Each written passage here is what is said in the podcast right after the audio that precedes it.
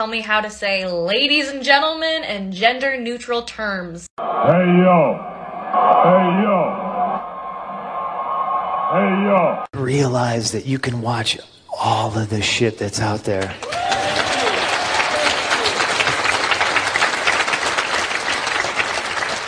Don't let either company trick you into thinking it's a us versus them thing. Just enjoy the wrestling. Whether it's WWE or AEW or NXT, you guys don't have to choose. You can f- watch it all. That's rad. Fight forever, Guardian! I think you broke it. No, you made me don't! And you're listening to Hell in a Cell Radio. The Hell in a Cell Talk Radio. Hell in a Cell Radio. Hell in a Cell Talk Radio. Hell in a Cell Talk Radio.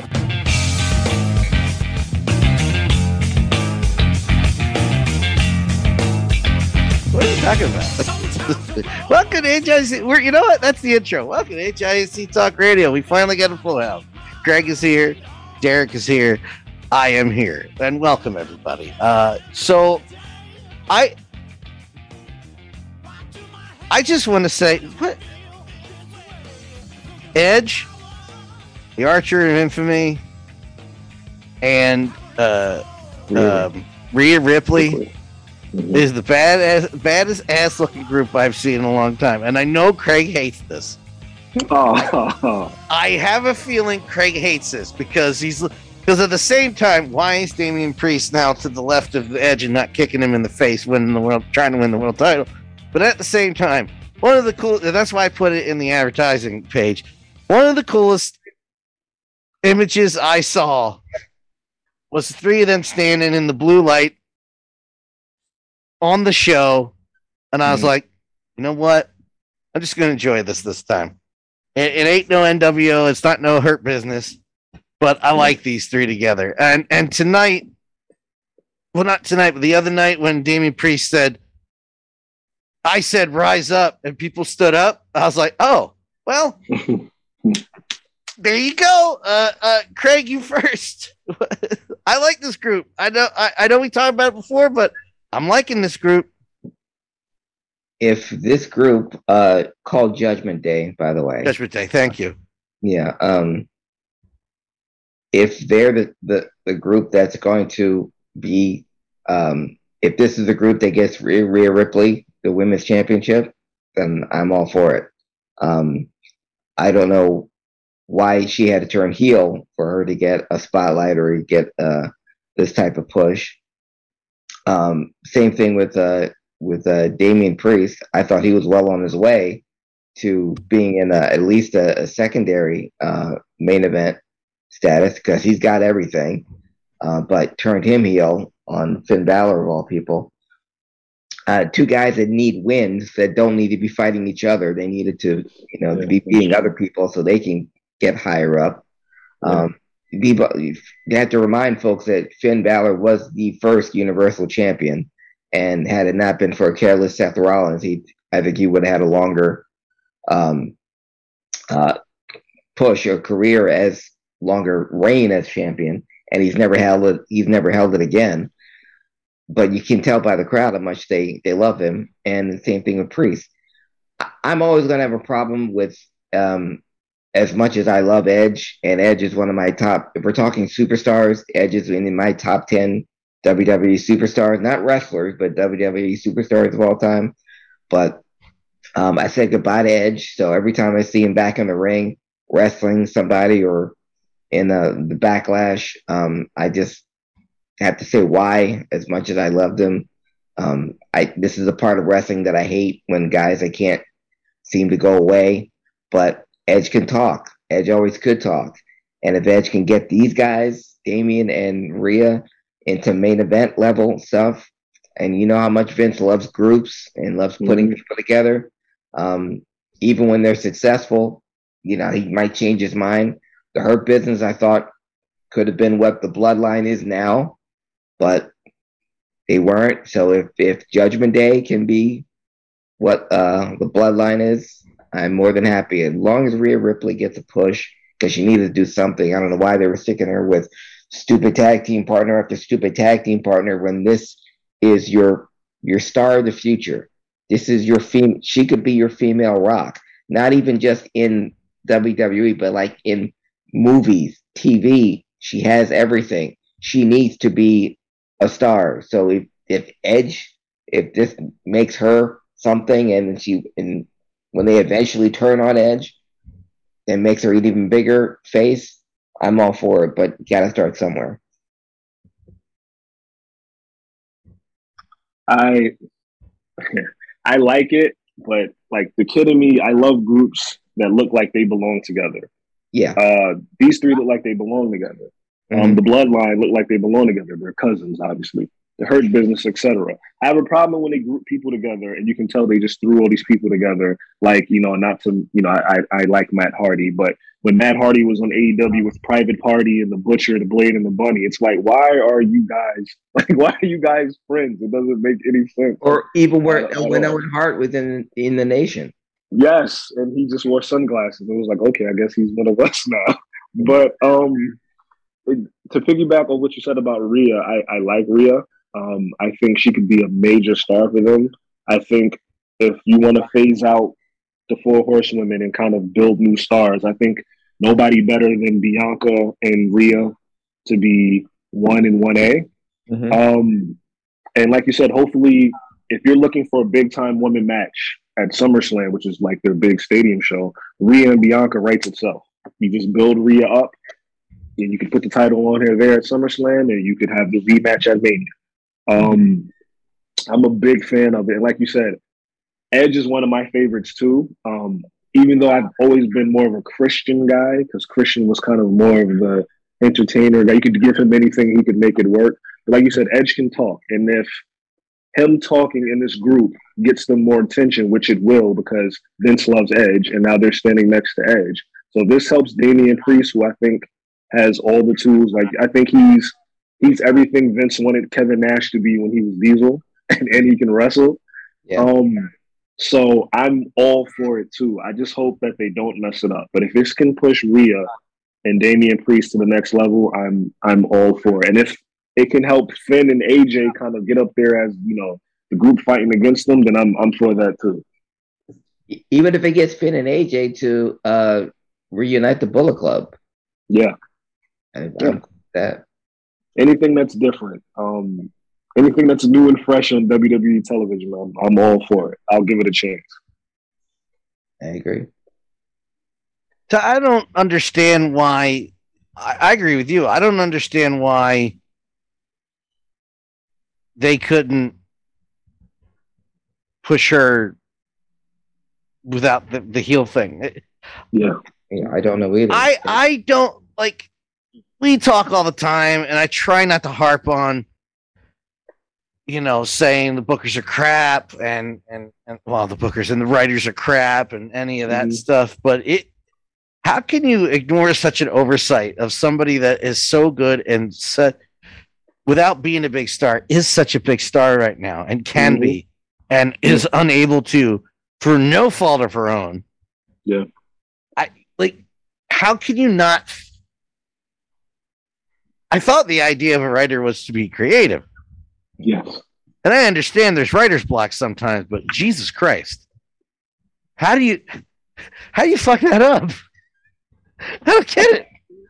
I mean, if you go back to the the mania, right when you know COVID hit bad, her and Charlotte had an amazing match in an empty warehouse. I, I don't know how you look at that performance she had in that match against Charlotte for Mania and just say to yourself, I don't know what to do with her, and mess her up for two years after that. I don't get it. I don't get it Um, either. It's the same thing with uh Damian Priest. As much as I do like this group, that being said, you all heard the reaction, and and we've talked about the Bad Bunny appearance, Craig and I. Let's not harp on that. That aside, the reactions they got together, Mhm. the reaction he got when he won the title, the reactions that he's got coming from just starting on Raw to being the U.S. champion, and at the same time, Brock Lesnar's not in the title picture 100%. You can't give the guy the rub? How, how? How do you look at any of that and go, eh, well, he's not. Vince, what are you looking at, sir? I don't I don't get it, especially at a time where there's nobody believable except maybe Cody Rhodes now. Who could you could put in a match with Roman and people would buy that they have a chance because you built Roman to be this monster. Damian Priest was the perfect guy to build up to put in a match with Roman. The perfect guy. Yeah. Yeah, and and they blew it. Well, so far, but um, having again, this helps having the one world champion because now you have everyone has to one one belt to go for instead of uh, Raw or SmackDown. It's just one guy. So whoever gets a shot at Roman, which right now looks to be Drew, um, the, the person after that has got to be a major. And if they're building towards Cody for Mania, you know, good for them. But they're doing it the right way so far, keeping them as far apart as possible. And who knows if Cody will still have this level of popularity, um, uh, SummerSlam. Um, but for right now, they're they're they're doing it right. Um, I think they're running out of people to. It it amazes me how they're the biggest wrestling company in the world, yet I still see the same matches week after time after Yeah. time, over and over and over again. Didn't Cody beat Seth at WrestleMania? So why are they wrestling again? Didn't R- RK Bro and the Usos, or how many times have we seen this already? And same thing with Damian and uh, Finn Balor, AJ and Edge, Yeah. or or RK Bro and the Street Profits. Oh, I'm so sick of that. Have, I'm so sick of that. Don't, how deep is this roster that we have to? It's like watching a, a territory show with eight guys on the card, so they have to two singles guys, and then we'll team them up in a tag team, and then fight each other, and then we'll have a battle royal with everyone in it. And It reminds me of uh it reminds me of uh early WCW and they would have uh was it Battle Bowl? yeah, Where the tag team that was made was always the two guys feuding with each other. They always ended up on the same team together and they always ended up hating each other by the end of it. That's the way it seems. And like you said, I I enjoy Montez Ford as much as the next guy. I think he has charisma for days. I don't have to see him wrestling Randy Orton every week. Um, I love Alpha Academy. I think Chad Gable was one of the most underutilized guys that they have. I don't need to see him wrestling RK Bro in the Street Profits every week. Like you said, they have all this. T- they have guys in the back like Apollo Crews who are doing nothing. You know, they have a guy in Don- Donovan Dijakovic who, who they call T-Bar now, who's a big man that can do everything you want in the world, and he doesn't make it on any of the shows. Um, and I don't want to. Be, I, everybody goes online and they bash Vince McMahon and he's out of touch and he's old and blah blah blah. But when you see stuff like this, He's it out of touch and he's hard. old, Derek. he is. He- It's it's, like- it's very apparent. yeah. And, and you had a WrestleMania. Well, that's when you blow off your feud, or that's when you have your big match, and you have your guys go over decisively. So why are they wrestling again on Backlash? What was it? What is there to prove? Why? Why do I need another Bobby Lashley al- Omos match Yeah. again? And what are you doing with that guy? When you have someone like like an Omos with that who's that big who I is a, could who's a Kevin Nash without the talent. Um, Yeah. yeah, but what you you can't think of anything better to do with that guy than just, yeah, I've I've thrown my hands up. I really, I well, first of all, I didn't even know Backlash was on until I started seeing the hashtag, and I'm like, well, I'm watching the Sixers, so I'm not putting that on. Yeah. Uh, Yeah. And I watched the right thing. Trust me. Although I heard it was an okay show, but again, I had no idea it was on. Mhm. Um, Derek, any uh, Derek and Craig, anything else from today's wrestling you want to talk about? Anything you want to bring up, sir? Um, did anyone happen to see um, CM Punk and his appearance on the show Mayans? Yes, I did. What did you think there? I mean, when they opened the door, I was like, "Holy, that looks like CM Punk." It, it's it? funny. I was, I was watching with my wife, and I have this thing where I call CM Punk Phil Brooks because it pisses my brother off. so, so he opened the door, and I was like, "Oh snap! It's Phil Brooks!" And my wife looks at me like, "Who?" And I was like, "CM Punk." And she's like, "Oh, the wrestler." It was cool. Um, I'm a big fan of wrestlers finding things to do outside of wrestling. Yes. Only because they won't have to spend the rest of their lives trying to wrestle, you know, to make Right. you know news to an end. So I, I, I was cool. I, I um, good for him. I know he's done a lot of smaller, budget, smaller budget movies and stuff. So to see him in in Mayans, I was like, oh, good. Maybe th- I hope this leads to bigger and better things for him. Like I said, I love when I see guys like Batista and, and Cena and all these guys branch out and get other things. So I hope I hope he get, it leads to more stuff for him. I heard he's going to be like a regular for this season, so hopefully that works out. Yeah, that'd be awesome. Um, and Mayans comes on tonight as we're taping this on the Tuesday night. Mayans uh, Tuesday nights at ten o'clock on FX, folks. If you're Phil Brooks fans, you could see him in a recurring role. But yeah, it was uh, it was it was good to see. Uh, one of the I've not watched one episode of it. Sorry, boy. That's okay.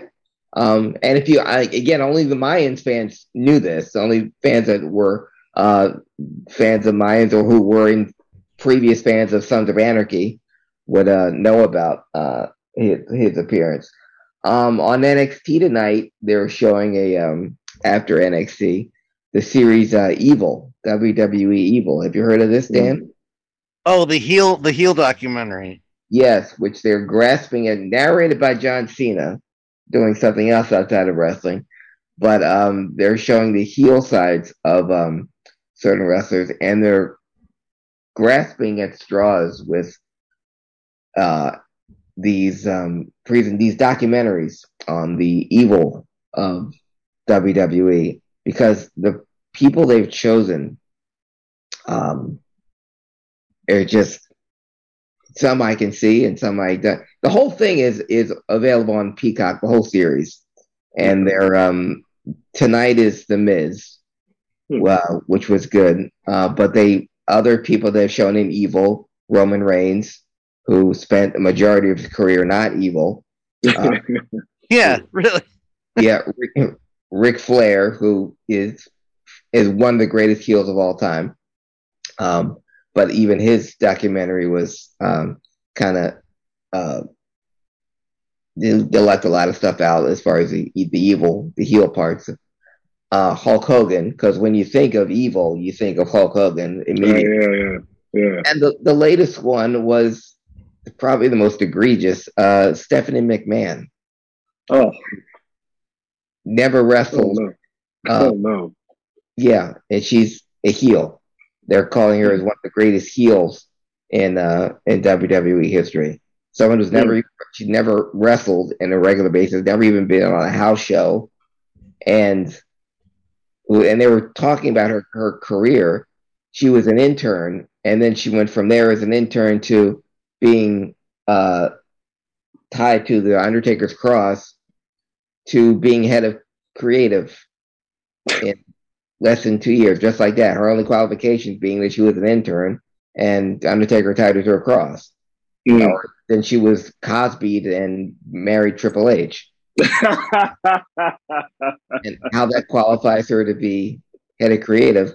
But it was because of her uh, that uh, when she was head of creative, that the WWE started hiring television writers. So when you say writers, Dan, that's what that's who we have to thank. Wrestling has never had writers before, but now we have them to thank. So if that makes her evil um, for what she's done to professional wrestling, that's fine. But let's also understand she's not a heel. She's someone who, if she hadn't been the boss's daughter, would never have had that job in the first place. No woman would have that job. No. Not in the WWE. F. There's, I saw that and I thought, you know, when I saw the evil thing, I thought there's so much potential where you, you could you could run something on, even if you want to take, you know, the old time heels. Like, imagine an episode on Kevin Sullivan. Like, that'd be amazing. Mhm. You know, Or if you want going to stay in Um, the WWF, why not a Freddie Blassie, who So, was yeah. an incredible heel before he even became a manager, a heel manager. yeah, there's there's so many other stories. I I saw I saw there had been one on Hogan. I was like, well, that's that's interesting. And- yeah, I mean, well, you gotta Good. And I was gonna say, you got a guy. Even if you just want to do, you know, if there's Paul Heyman, there's Bobby Heenan. You can do managers, Jim Cornette. There's so many other things. Stephanie McMahon. Why?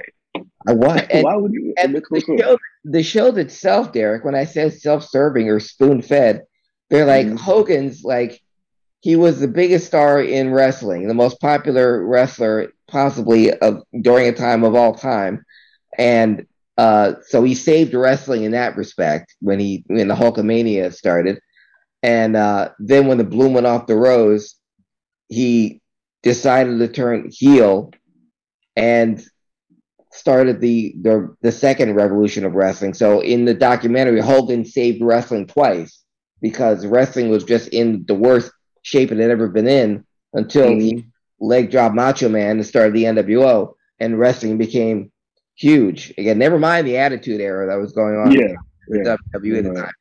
So in the document, the evil documentary with Hogan made it seem like he saved wrestling twice, and it was his idea to turn uh, heel. Uh, when it, in in actuality, if you listen to uh, to Kevin Yeah. Nash actually tell the truth, it was like Hogan saw the amount of heat we were getting when Mhm. Hall and Nash came in, and Hogan said, "I want to be part of that."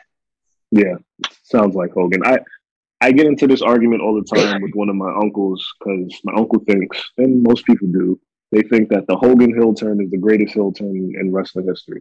I, I hear that a lot. Me personally, I think the greatest Heel turn is when Bret Hart became anti-American, and now it only lasted six months. Yeah. But but when a guy's so hot as a heel that you can have a show in America one day one day night, and then next week you're in Canada and he's in Hero, and you're just jumping back and forth every week. To me, that was him and, and the evil Mr. McMahon are probably two of the greatest heel turns in professional wrestling. But I won't argue with the Hogan thing because it led to the NWO and blah blah blah blah. But I I always feel like the I always feel like that Bret Canadian thing is and and some people might not like this. The things Bret were saying about America were Yeah. a thousand percent true, and they're true today too. So Well, that's why we didn't. That's why Americans didn't want to hear it. That's why they booed him. I thought that was one of the most uh, intelligent heel angles, as it were, to keep him heel in America, but a face in Yeah. Canada. That was Yeah. that, and that hasn't been done before. That hasn't been done before or since. So yeah, Yeah. Bret Heel's turn was very, very revolutionary. What are you gonna say, Dan? No, I just kept thinking about. In fact, if you were going to give the United States an enema, you'd stick the hose right here in Pittsburgh, Pennsylvania. oh, Speaking of Bret. things that were true, Yeah, It- and I that, love that really Bret. gave Bret some freedom that he never had before. Um, Yeah, that uh because his interviews always have always been one way but you know when he's actually pointedly attacking hometowns that was uh that was great great Bret Hart material I don't remember who brought. I'm sorry, Craig. I was gonna say that could be a topic for another show um best heel turns of all time or Yeah. best face turns oh yeah. Um, I I'm- I, I was I'm- just going to bring for up that some people, some people, I forgot who pointed out on this show. It might have been you, Craig, that uh, Bret might have actually been like everybody talks about McMahon and Austin as the catalyst for the Attitude Era, but people point to that uh, promo inside of that steel cage being built on Raw against McMahon. Oh yeah, When Bret, yeah. this is bullshit. He just starts freaking Yeah. out and kind of And work him, shooting on it yeah Yeah. pushed him down. One would argue, yeah, one would argue uh, that that might have been the beginning of the attitude. Yeah, Well- that was kind of like that was the curtain being pulled back on Vince, like being the boss too. Like that was kind of like the beginning of all that too. well the, the Montreal if there had been a Montreal screw job there would not have been a Mr. McMahon No, That's yeah. that created the Mr. McMahon character, who, in my opinion, is the greatest heel in WWE history, way more than yeah. Stephanie. yeah. Correct. Oh, And McMahon made house shows. McMahon show went on the road. McMahon was not was uh wasn't just a, a one. It wasn't just on Raw and SmackDown. McMahon, Mr. McMahon, uh, went on the road with it and um, took it to uh, whole new levels. Yes. One of the greatest Heel promos ever is when he tells the crowd, "Life sucks and then you die." I was Life like, oh, sucks this, and then you die. This guy, he's nuts. Uh, uh, one cannot forget him wrestling God. Oh yeah, right. Yeah. if there is a God, he going to Uh, hell is old McMahon. Uh, it must be nice to have all that money. So, uh, though WWE Evil, uh, another episode airs tonight after NXT on Tuesday nights, but the whole series is on Peacock. Oh, can't wanna- wait to miss it. You just pick and choose. And one of the other things about the show Evil, and, and I have to just because it, it makes no sense. Most uh, most of the, the evil topics make no sense. But for every show, for some reason, talking about uh not talking about the, the subject of the of the show specifically, but on every episode is Dr. Phil. What? Dr. Phil is on every episode of Evil, talking about the personality types or Why? my my question exactly, Dan. That's amazing. I'm watching I'm watching the Ric Flair Evil, and there's Dr. Phil. I'm watching Hulk Did you know that I was such a huge wrestling fan that I got on this TV show? Nobody else could have spoken on the situation other than me. Yeah, because we're talking brilliant. about heels and professional wrestling. Oh, quick, get Dr. Phil. Listen, Dr. I really like Oprah as a person, but fuck you for Dr. Phil. Oh, Dr. Phil. That's and for Rachael Ray. But um Yeah, and for Rachael Ray. That, that's two fuck yous. oh and and oh three, Dr. Oz. That's her. That was Oh, her. fuck Oh that. yeah. Okay, now what I want you to do is take this ginger root. I want you to shove it up your ass, and that'll be the cure for the zits on your face. Just shove it right up your ass. Doctor. The, Oz. the, the only thing that just is more incredulous than that is now that we we're doing these shows on Tuesday night, I get to miss Young Rock because the Oh, way that show bends time and space and reality to make this the most I don't know. Folks, uh, listeners and viewers of HIAC Talk Radio, if you watch Young Rock, and it, it's if you watch it, great. I watch it. I watch it just to see how far they go, trying to stretch. They'll take a little, a grain of salt of truth and just build this entire fortress of salt around it to make it seem like this is what really happened. um, I cannot stress this enough. True, Rocky Johnson's grandmother had um, a wrestling organization in Hawaii called Polynesian Pro Wrestling, where Rocky's dad, Rocky Johnson, spent a great deal of time, mostly because he was married to Peter Maivia's daughter, his mom. Um, so every once in a while, on their way back from Japan, a big star might drop by, like Andre. Again, every once in a while. That was it who didn't stop by or wrestle regularly in Hawaii, as Young Rock would have you believe, was the Iron Sheik, Randy Savage, Sergeant Slaughter, Junkyard Dog, Miss Elizabeth. None of them ever were in the same place at the same time in Hawaii. You uh, a set of Young Rock, and there's Rock's mom feeding lunch to Andre the Iron Sheik, Junkyard Dog, the Samoans. No, never. And tonight's episode at Aloha Stadium in Hawaii, this huge wrestling uh, event that they're having. And Andre just heard, got a call from Vince that they want him to be in this big pay per view called WrestleMania. So this would have been the first WrestleMania in 1985. But at this Aloha Stadium show, there's Andre, but and they're also the Iron Sheik and Nikolai Volkoff, who were in the first WrestleMania in 1985. There's Randy Savage. There's Jake the Snake Roberts putting the snake on Sergeant Slaughter. and the main event was a steel cage match between George the Animal Steele and Roddy Piper versus Tony Atlas and Rocky Johnson. Oh, that's I had watching this. It's like this. People are watching this and believing that this really happened in Rocky's life, and I, I like the one. The last one I saw was the one when he was he wanted to be trained, and there's a young Roman Reigns who looks like he might be five. Yeah, And he wants to wrestle a match with Rock, and Rock's like, maybe I'll wrestle you one day at WrestleMania. And I'm like, why is Roman Reigns like five years old? Isn't like he's he's not that much older than me. I'm pretty sure he was older than that. But like you said, they try to stretch the truth. Yeah, and do you like the fact that he he grabbed Rocky in a headlock and he said, "Stop playing, Roman." He goes, "Acknowledge me." Acknowledge me. uh, yeah, like a five year old. I am never ever going to watch any of the f- television shows we've mentioned on the show tonight. no young rock. Rock. Not even the Bam Bam Bigelow uh, stuff when he was uh now when the young Rock when he's in Tennessee being driven around by downtown Bruno, which was true, but and he's uh with Crusher Yurkov, which was Bam Bam Bigelow's character in Texas, not in Memphis.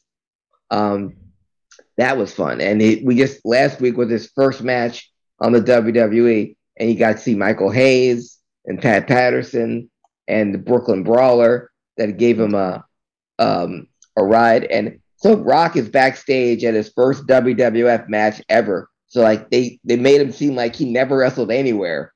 They he because he's Rock's son, they're just gonna bring him in for a match. And so he's sitting in the locker room, and there's Triple H, there's Mankind, there's Stone Cold Steve Austin, played by Luke Hawx, one of my favorite Yeah. wrestlers, and he was a good guy. And you know, played Steve, you played the Brooklyn Brawler, who picked up Rock from the airport and drove him to the the, the arena and was going to be his opponent. Colt Cabana. What? Old Brooklyn Brawler. But all these guys were backstage, and the Undertaker walks in. It's like so every all every single one of these people that rock was, they're all back, all in the locker room. He has Triple H in his whole in the Hunter Hearst Helmsley gimmick as ascot, and and there's young Steve Austin with hair. He was the ringmaster. And yeah, I will never watch this show. I was like, my God. They're doing Ever. Yeah, because they're going to think, oh, I love Dwayne Johnson, so I got to see how he gets started. Oh my God, I know that wrestler. I know that. Well, they were all together at the same time. Look at that. Yeah. And the guy they got to play George Steele, it's like they dipped him in a vat of pubic hair because they just like they just, Oh, like added merkins all over his body to make him Oh. hairy. Jesus Christ. So yes, oh. so Uh, yeah. the TV version of HIAC, the TV review of HIAC Talk Radio. Craig, please take us to back to the past. Yeah, I can't stay in the present any longer. Dan, Derek, Derek, Dan, you two old man names. I need to go back when names like that were revered for young men. yes. Go back before wrestling had writers, when they actually had bookers, when you actually showed up in the arena and as a wrestler, you were told what the finish was. There was no script. You or you worked it out in the ring. Back when wrestling was big in all 50 states, back when one promotion could have three shows going on at the same time in three different parts of the country, and they would all sell out because wrestling was that big. And this is the beginnings of cable TV where you can see wrestling 12 different territories. You can watch 12 hours of wrestling on one Saturday. It was glorious. I'm taking you back to when wrestling was glorious, back when it wasn't sports entertainment. This is the wrestling historian. We're going to go back to a couple of important dates that happened in this week in wrestling history.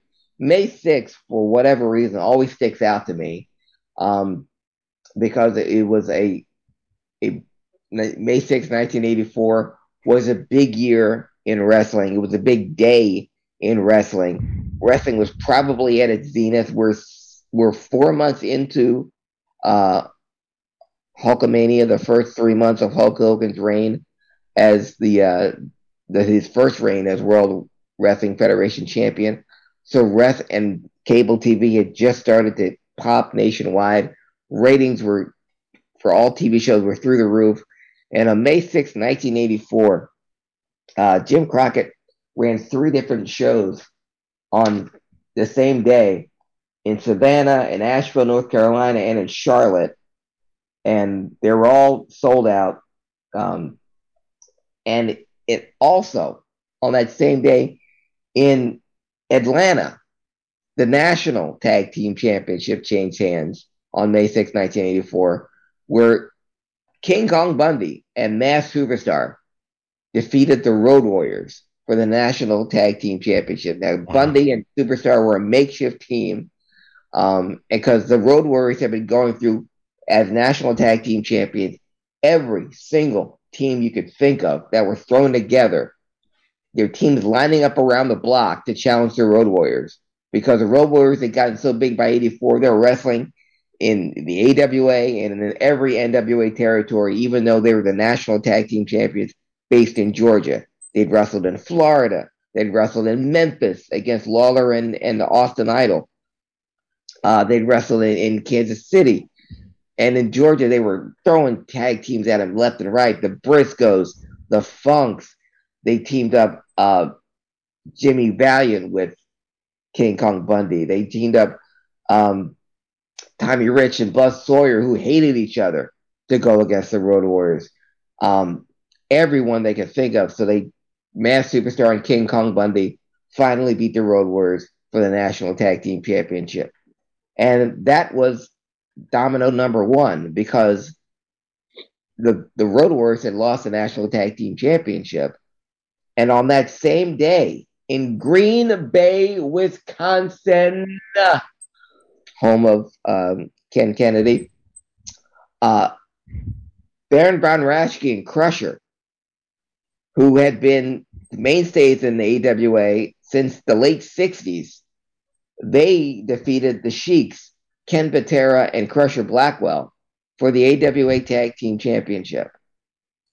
So I say that because Crusher and Black and and Baron Raschke would be the AWA Tag Team, won the AWA Tag Team Championship the same day that the Road Warriors lost the National Tag Team Championship. And in four months, the Road Warriors would become the AWA Tag Team Champions, beating Crusher and Baron Von.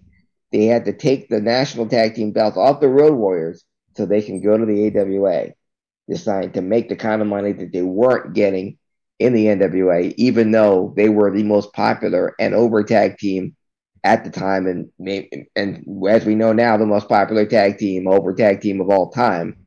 But uh, the AWA came a calling, and the Road Warriors said yes. So in order to get out of their deal in Memphis, in, in Georgia, they had to lose a national tag team championship.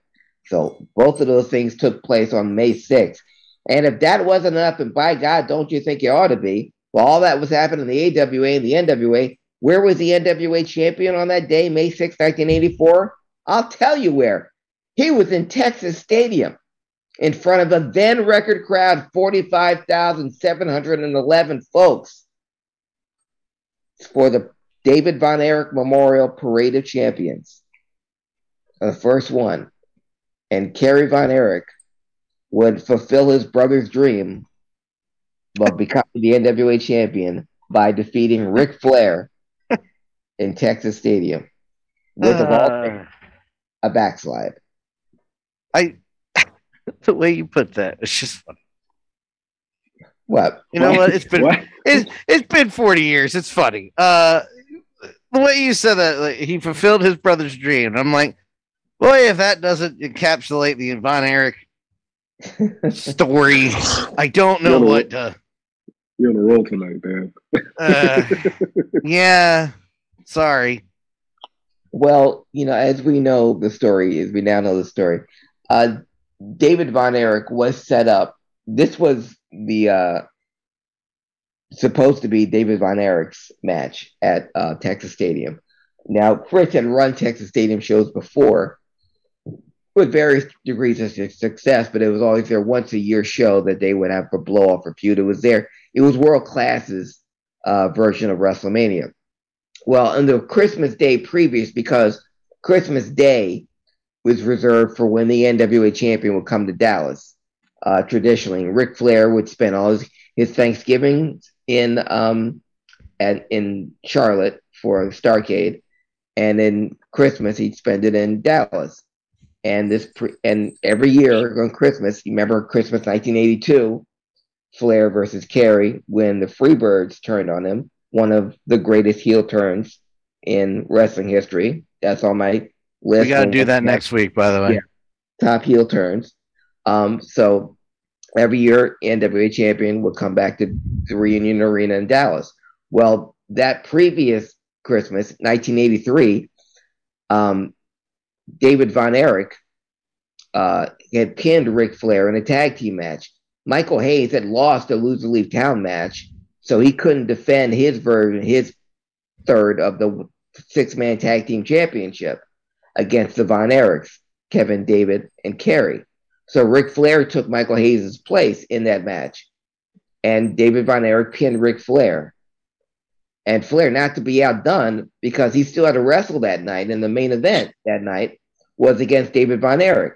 And Flair came in with the NWA belt and his robe half off and said, because he had already wrestled previous, this match should be a non-title match because it says in my contract if I have to wrestle more than once a day, then that any title title match I have will be a non-title match. David Von Erich said, okay. So in a non-title match that was built a title match beforehand, David Von Erich pinned Ric Flair. So he pinned him twice on the same night, setting up parade the Parade of Champions at Texas Stadium, May of 1984. And as we now know, uh, David died in February of 1984, uh, 25 years old. Uh, still one of the biggest shocks of any person, celebrity or otherwise, when that happened. And then I found that out on WWF television. Vince McMahon broke the news to me that Yeah. he died because this was took all of wrestling by storm. In the AWA, uh, Gene Okerlund announced it on the AWA television that David Von Erich had died. I, Um, I have a question about that because Yes, now I've gone back and watched old WCCW shows, but Mhm. my introduction to their story was uh, what's the DVD WWE produced? The, the Tragedy and Triumph of WCCW. Of, yeah, which was one of the best slash most depressing DVDs I've ever seen in my life. I. But I, I was always under the impression that Kerry was the guy because he had the look. But as I've gotten older and I've watched some of the things, it seems like David was going to be the star, right? Like he was the one in the family, right? David was had the best head for wrestling. David was Yeah. the, the best worker. David was six nine and an mm-hmm. incredible athlete, and Mhm. he was a guy that the NWA liked. Um, I I mentioned on this on this podcast many times. Every year, the NWA uh, would have their yearly their annual meeting to discuss who would be, you know, a possible end of future NWA champion. They wanted to go younger, and Yeah. so on the short list was uh, Ric Flair, Ted DiBiase, and David Von Erich. Mm. Uh, so because Harley Harley loved them, uh, they had gone uh, a couple of Broadway shows in Texas, and uh, and Flair like always liked working with them because they they started together. You know, they were Okay. the same age. Uh, but yeah, but Kevin was the best athlete. Uh, Kerry had obviously the body, the look, and the charisma. And this is the '80s. He looked like he belonged on MTV. So Yeah. he had everything, and he had everything else. But David had the head for business. That's why David, early in his career, they sent him to Florida to be a heel, um, and to work with Dory Funk Jr., who's an old fan of the Von and they're both from Texas.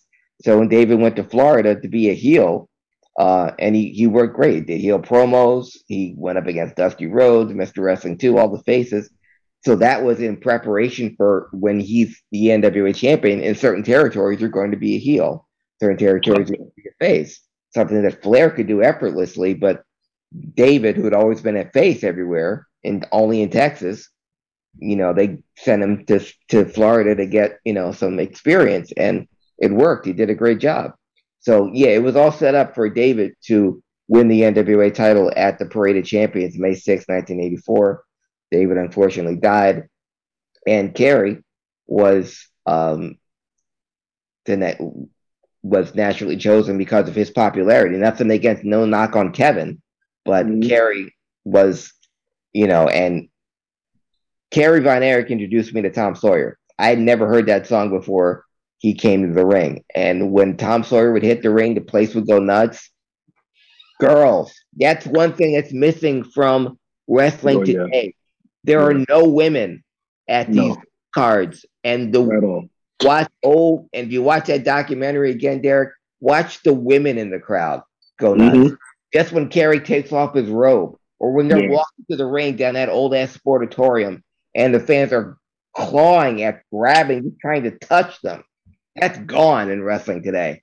But Yeah. Kerry had it. And your homework assignment for this week: watch Okay. the of Champions, Texas Stadium. Just watch the Kerry Ric Flair match. You don't have to watch right. it hard. Watch Kerry and Ric Flair.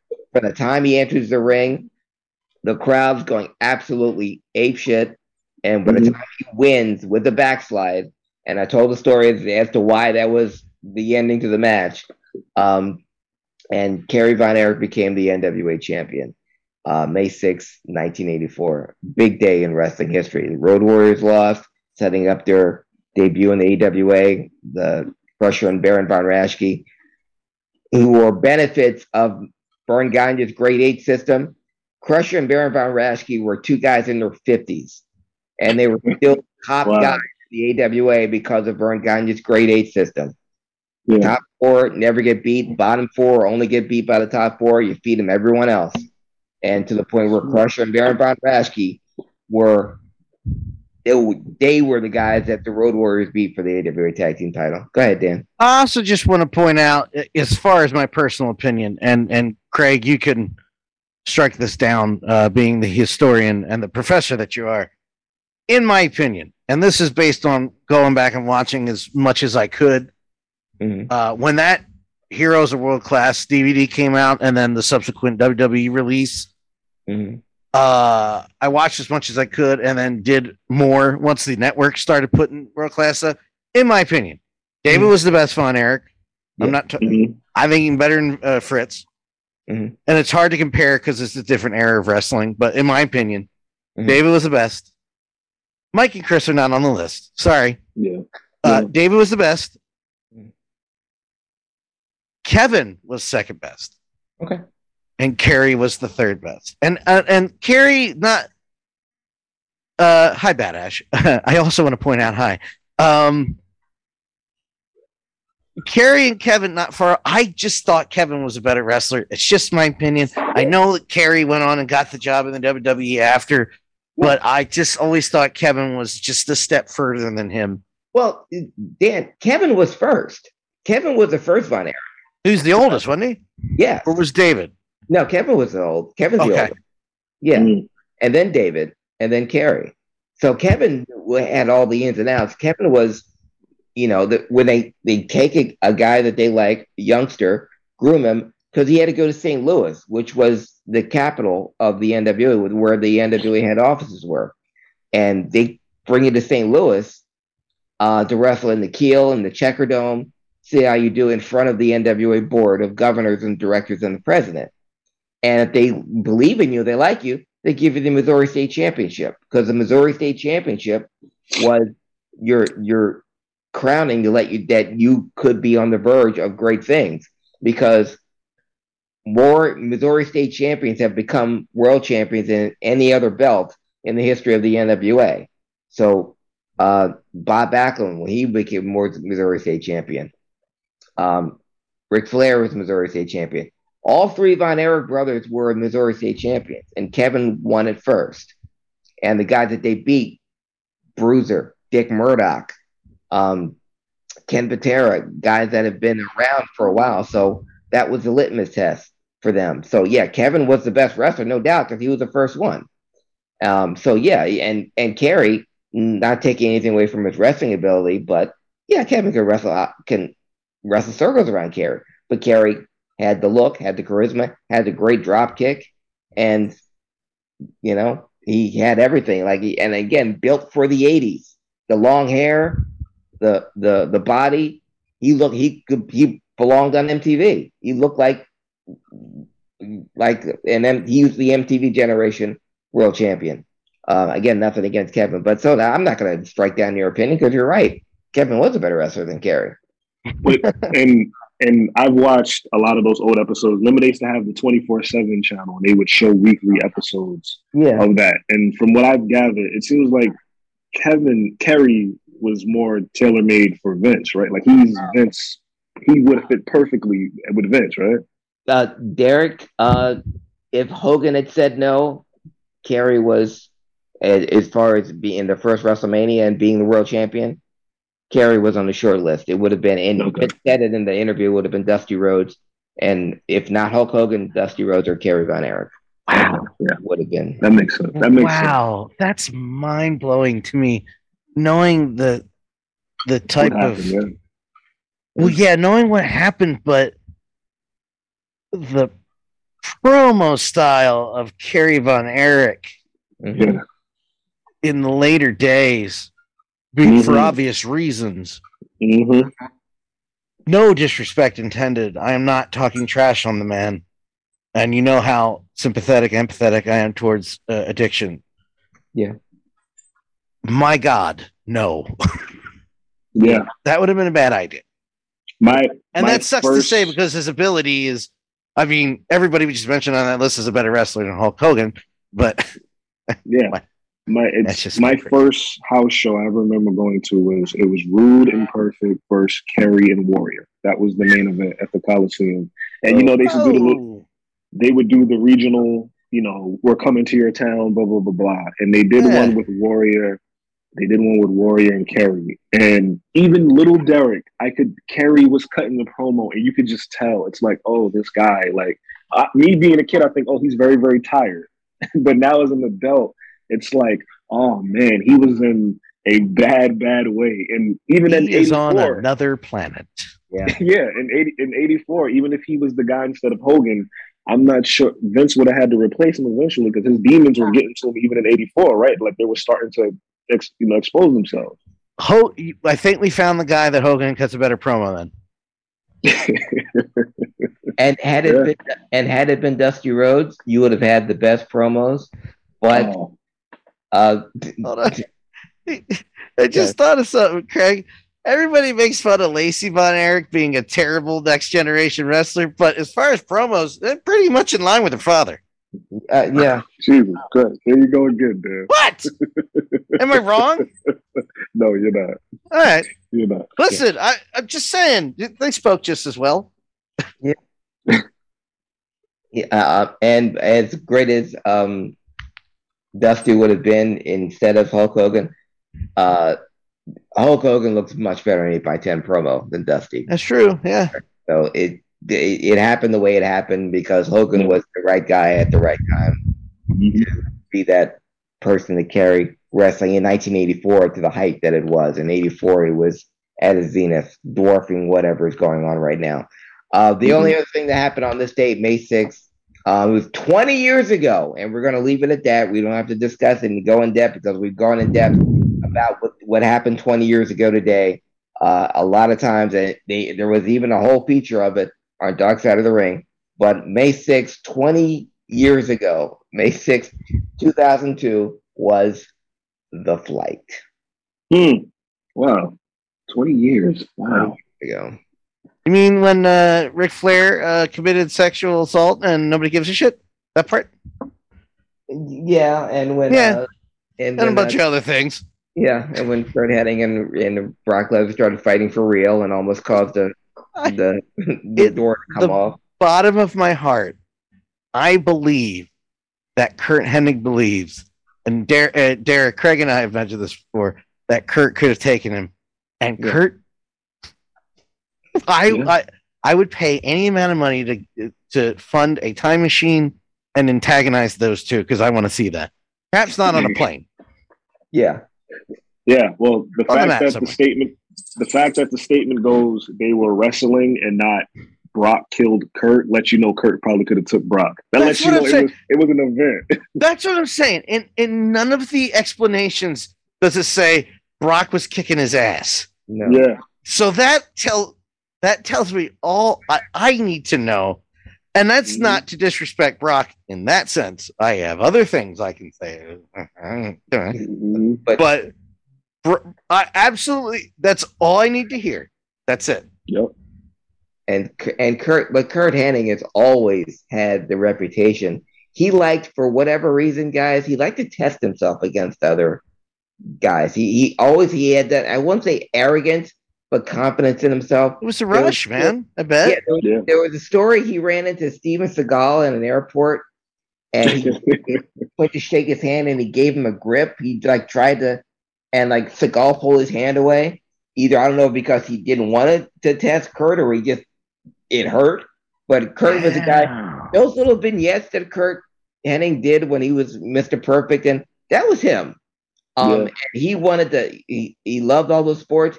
Great bowler. Um, Mhm. but he loved to to do that type of thing. Um, or test himself against. If he thought he could take you, he'd tell you. You know, I, I don't think you're shit. And especially with, with Brock because they wrestled in the same division in, in college in the NCAA. Mhm. And when Mhm. it, it all came about because Brock said what he said, um, I think Brock's time was like a minute in ten, and Curt's time, his fastest pin was a minute thirteen. He said, "Well, I could have, I could have won that tournament. I, I, I would have kicked your- I would have kicked your ass." And Brock said, "I don't think so." And then, then we're off. But um, Yeah. yeah, that, he took it personally. But yeah, Curt Hennig was a guy that liked to test himself against uh, other men for whatever reason. And uh, And I remember, yeah, I remember when Curt- when Curt Hennig died, they had this show called uh, WWE Confidential, uh-huh. and they were talking they were talking to wrestlers about him and his passing, and they interviewed Brock, and it was probably one of the few times at that time I had seen Brock show any type of emotion, and they asked him about Curt Hennig, and he starts crying. He's like, you know, I missed him. He meant so much to me. Blah blah blah. Looked up to him. So yeah, Kurt Angle, man. He, I mean Kurt Angle, Curt Hennig. He was a he was a bad mofo, and TV doesn't do him justice for how big he like. He'd come here for the house shows, and Yeah. he'd walk down the aisle, and he was a big guy with like big hands. So Yeah. yeah, TV did not do him justice.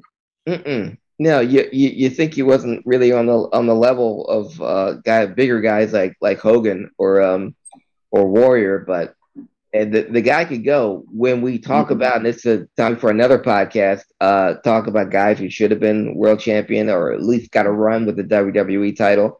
I know you mentioned Scott Hall, but I always put Curt Hennig and Ted DiBiase Yes, that's my one. Yeah, infinitely better than there it is. There it is. Uh, infinitely better than Hogan in the ring, and could have been a a, a, a successful heel world champion. hmm But yeah, uh, yeah, Still have it. I can see that, Dan. It looks good. Uh, but forgot, yeah, I forgot when this came out, but the work shoot st- style of this that always makes me laugh. It's a it's a good DVD, but I'm sure. I have to watch that tonight now. Yeah. Uh, and so 20 years ago, the flight, uh, 38 years ago, uh, Texas Stadium show, back when wrestling was wrestling. And that, gentlemen and ladies, is a wrestling historian. And you can follow me on Facebook, Instagram, and on Twitter at Craig Liggeons, C R A I G L I G G E O N S. And if you go to YouTube, you can check out the brand new Comic Book Gurus podcast. Like and subscribe. First episode came out, fraught with edits, but uh, we'll make it better for you next time. Making Steve do edits. Yes, we're cutting this one. I say short. We're cutting this one short this week. Next week, we're going to do uh, Wrestling Historian Plus and our number one best heel turn. All three of us. Mm. You will be there, Derek. Oh yeah, yeah, yeah. now, no, I'm just Our- saying. Now I have to think about what's number one to me. You're- you're Our right, number, our favorite, what we top think is the best heel turn ever. Okay. Okay. We can do All right. top five. All right, we'll do top five. Top Yeah, five. we can do So we'll have Wrestling Historian Plus and Mm-hmm. top five of our favorite heel turns ever. Doesn't mean we had to be alive for it. If we see, if we know something, like if we if we think Kerry, uh, Ric Flair, Kerry Von Erich, that moment with the with the uh, with the Freebirds, that's fine. Anything's on the table. Any error, any any timeline. Got it. Derek is not on Twitter because he's smarter than both of us. Follow me on Twitter, all social media platforms, DanLaw83. Go to your podcast app on your phone, type in HIAC Talk Radio Network, look for the green and purple logo, and subscribe, follow, whatever you got to do. Please do that. For Craig Liggeons and Derek, the returning Derek McDonald, the soon to be Danny number two, Derek McDonald. It, that's going to be this baby's name. And I the son's name's going to be Dan. It is. I just know. Yeah. And just- uh, I just love when they call you Big Papa. I just and and you're welcome. You're welcome, Mrs. McDonald. Thank you. I am the uh, other guy. We'll see you next week, everybody. Good night. Uh,